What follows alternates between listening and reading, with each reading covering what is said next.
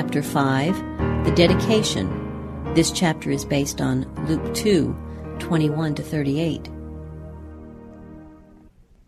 About forty days after the birth of Christ, Joseph and Mary took him to Jerusalem to present him to the Lord and to offer sacrifice. This was according to the Jewish law, and as man's substitute, Christ must conform to the law in every particular. He had already been subjected to the rite of circumcision as a pledge of his obedience to the law. As an offering for the mother, the law required a lamb of the first year for a burnt offering, and a young pigeon or a turtle dove for a sin offering.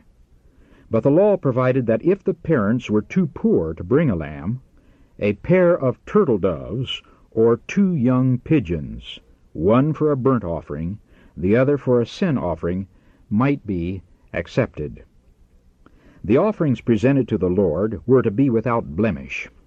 These offerings represented Christ, and from this it is evident that Jesus himself was free from physical deformity.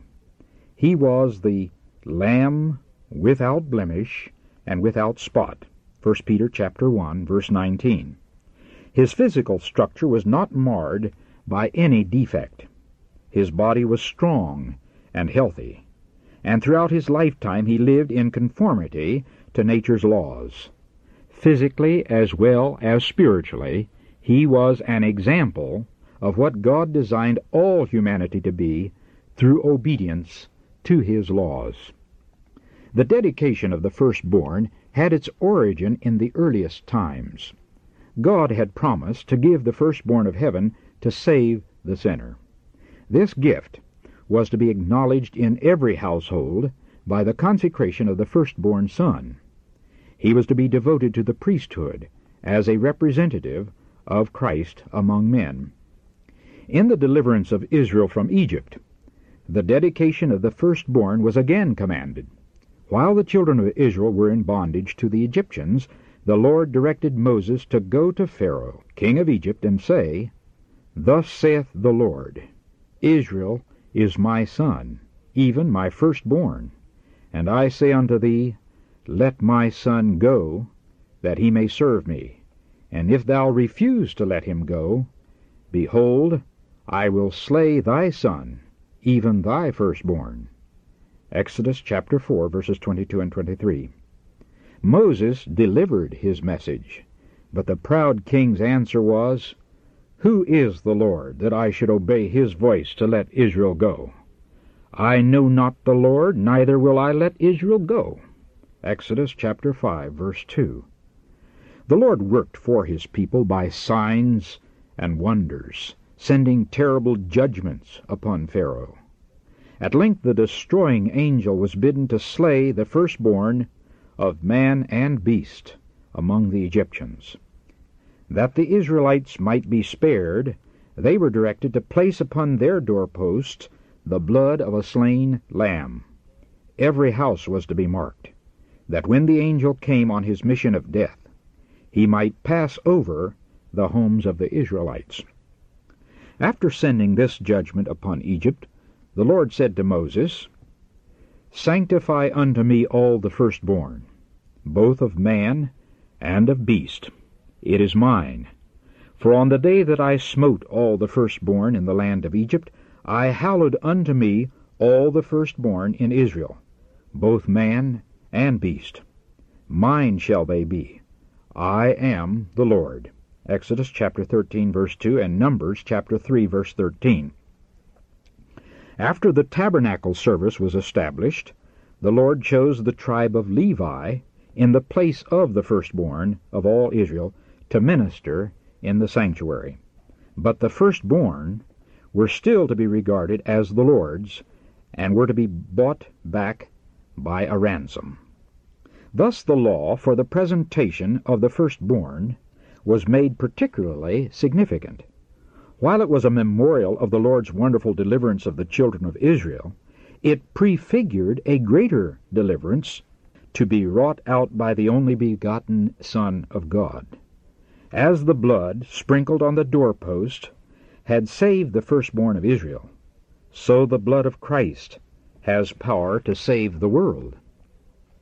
What meaning, then, was attached to Christ's presentation? But the priest did not see through the veil. He did not read the mystery beyond. The presentation of infants was a common scene. Day after day, the priest received the redemption money as the babes were presented to the Lord. Day after day he went through the routine of his work, giving little heed to the parents or children unless he saw some indication of the wealth or high rank of the parents. Joseph and Mary were poor, and when they came with their child, the priest saw only a man and woman dressed as Galileans and in the humblest garments. There was nothing in their appearance to attract attention, and they presented only the offering made by the poor classes. The priest went through the ceremony of his official work. He took the child in his arms, held it up before the altar. After handing it back to its mother, he inscribed the name Jesus on the roll of the firstborn. Little did he think, as the babe lay in his arms, that it was the majesty of heaven, the King of glory. The priest did not think that this babe was the one whom Moses had written, A prophet shall the Lord your God raise up unto you of your brethren like unto me, him shall ye hear in all things whatsoever he shall say unto you. Acts chapter 3 verse 22.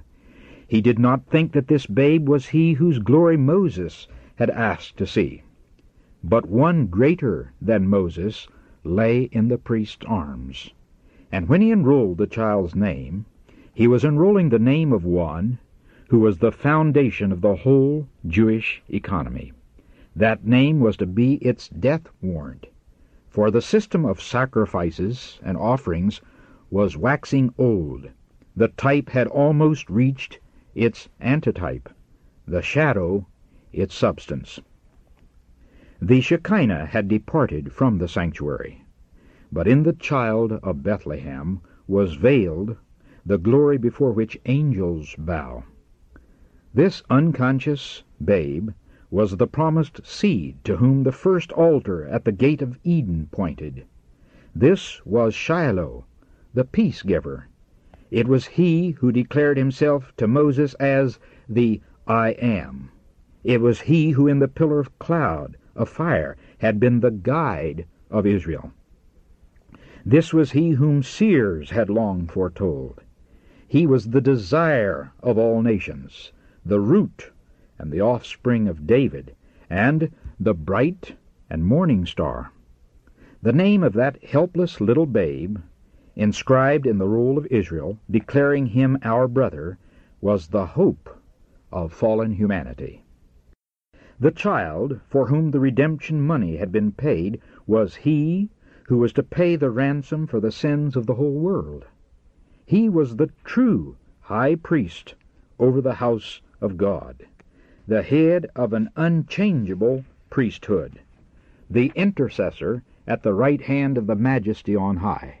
Hebrews chapter 10, verse 21, Hebrews chapter Spiritual things are spiritually discerned. In the temple, the Son of God was dedicated to the work he had come to do. The priest looked upon him as he would upon any other child. But though he neither saw nor felt anything unusual, God's act in giving his Son to the world was acknowledged. This occasion did not pass without some recognition of Christ. There was a man in Jerusalem whose name was Simeon, and the same man was just and devout, waiting for the consolation of Israel. And the Holy Ghost was upon him. And it was revealed unto him by the Holy Ghost that he should not see death before he had seen the Lord's Christ. As Simeon enters the temple, he sees a family presenting their firstborn son before the priest. Their appearance bespeaks poverty, but Simeon understands the warnings of the Spirit, and he is deeply impressed that the infant being presented to the Lord is the consolation of Israel, the one he has longed to see. To the astonished priest, Simeon appears like a man enraptured. The child has been returned to Mary, and he takes it in his arms and presents it to God, while a joy that he has never before felt enters his soul. As he lifts the infant Savior toward heaven, he says, Lord, now lettest thou thy servant depart in peace, according to thy word. For mine eyes have seen thy salvation, which thou hast prepared before the face of all people, a light to lighten the Gentiles, and the glory of thy people Israel. The spirit of prophecy was upon this man of God, and while Joseph and Mary stood by wondering at his words, he blessed them, and said unto Mary, Behold, this child is set for the fall and rising again of many in Israel, and for a sign which shall be spoken against. Yea, a sword shall pierce through thine own soul also, that the thoughts of many hearts may be revealed. Anna also, a prophetess, came in and confirmed Simeon's testimony concerning Christ. As Simeon spoke, her face lighted up with the glory of God, and she poured out her heartfelt thanks that she had been permitted to behold Christ the Lord. These humble worshippers had not studied the prophecies in vain. But those who held positions as rulers and priests in Israel, though they too had before them the precious utterances of prophecy, were not walking in the way of the Lord. Their eyes were not open to behold the light of life. So it is still. Events upon which the attention of all heaven is centered are undiscerned. Their very occurrence is unnoticed by religious leaders and worshippers in the house of God. Men acknowledge Christ in history, while they turn away from the living Christ. Christ, in His Word, calling to self-sacrifice, in the poor and suffering who plead for relief, in the righteous cause that involves poverty and toil and reproach, is no more readily received today than he was eighteen hundred years ago. Mary pondered the broad and far-reaching prophecy of Simeon as she looked upon the child in her arms and recalled the words spoken by the shepherds of Bethlehem, she was full of grateful joy and bright hope. Simeon's words called to her mind the prophetic utterances of Isaiah. There shall come forth a rod out of the stem of Jesse, and a branch shall grow out of his roots. And the Spirit of the Lord shall rest upon him, the Spirit of wisdom and understanding, the Spirit of counsel and might, the Spirit of knowledge and of the fear of the Lord. And righteousness shall be the girdle of his loins, and faithfulness the girdle of his reins. The people that walked in darkness have seen a great light. They that dwell in the land of the shadow of death, upon them hath the light shined. For unto us a child is born, unto us a son is given, and the government shall be upon his shoulder, and his name shall be called Wonderful, Counselor, the Mighty God, the Everlasting Father, the Prince of Peace. Isaiah chapter 11 verses 1 through 5, and Isaiah chapter 9 verses 2 through 6.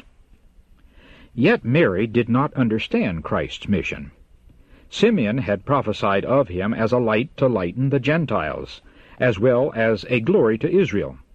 Thus the angels had announced the Saviour's birth as tidings of joy to all peoples. God was seeking to correct the narrow, Jewish conception of the Messiah's work.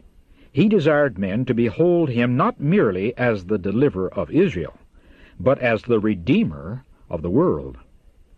But many years must pass before even the mother of Jesus would understand his mission.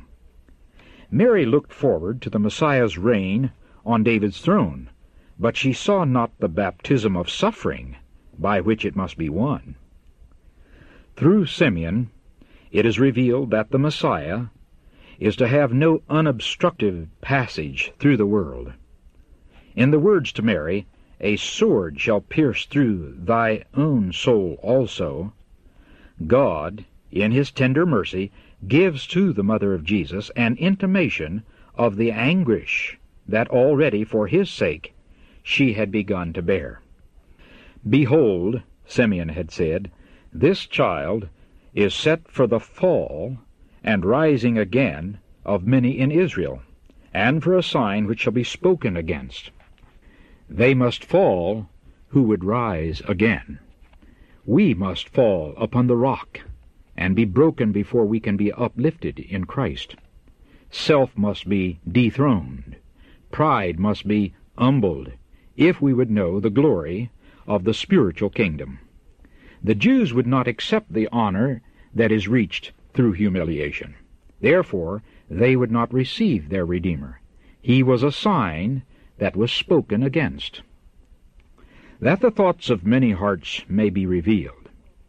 In the light of the Saviour's life, the hearts of all, even from the Creator to the Prince of Darkness, are revealed. Satan has represented God as selfish and oppressive, as claiming all and giving nothing, as requiring the service of his creatures for his own glory, and making no sacrifice for their good. But the gift of Christ reveals the Father's heart. It testifies that the thoughts of God toward us are thoughts of peace and not of evil. Jeremiah chapter 29 verse 11. It declares that while God's hatred of sin is as strong as death, his love for the sinner is stronger than death. Having undertaken our redemption, he will spare nothing, however dear, which is necessary to the completion of his work. No truth essential to our salvation is withheld. No miracle of mercy is neglected. No divine agency is left unemployed. Favor is heaped upon favor, gift upon gift. The whole treasury of heaven is open to those he seeks to save. Having collected the riches of the universe and laid open the resources of infinite power, he gives them all into the hands of Christ and says, All these are for man. Use these gifts to convince him that there is no love greater than mine in the earth or heaven. His greatest happiness will be found in loving me. At the cross of Calvary, love and selfishness stood face to face. Here was their crowning manifestation. Christ had lived only to comfort and bless, and in putting him to death, Satan manifested the malignity of his hatred against God. He made it evident that the real purpose of his rebellion was to dethrone God and to destroy him through whom the love of God was shown. By the life and the death of Christ, the thoughts of men also are brought to view. From the manger to the cross, the life of Jesus was a call to self-surrender and to fellowship in suffering. It unveiled the purposes of men. Jesus came with the truth of heaven, and all who were listening to the voice of the Holy Spirit were drawn to him. The worshippers of self belong to Satan's kingdom. In their attitude toward Christ, all would show on which side they stood, and thus everyone passes judgment on himself. In the day of final judgment, every lost soul will understand the nature of his own rejection of truth. The cross will be presented, and its real bearing will be seen by every mind that has been blinded by transgression. Before the vision of Calvary with its mysterious victim, sinners will stand condemned. Every lying excuse will be swept away. Human apostasy will appear in its heinous character. Men will see what their choice has been. Every question of truth and error in the long-standing controversy will then have been made plain. In the judgment of the universe, God will stand clear of blame for the existence or continuance of evil. It will be demonstrated that the divine decrees are not accessory to sin. There was no defect in God's government, no cause for disaffection. When the thoughts of all hearts shall be revealed, Both the loyal and the rebellious will unite in declaring, Just and true are thy ways, thou King of saints. Who shall not fear thee, O Lord, and glorify thy name? For thy judgments are made manifest.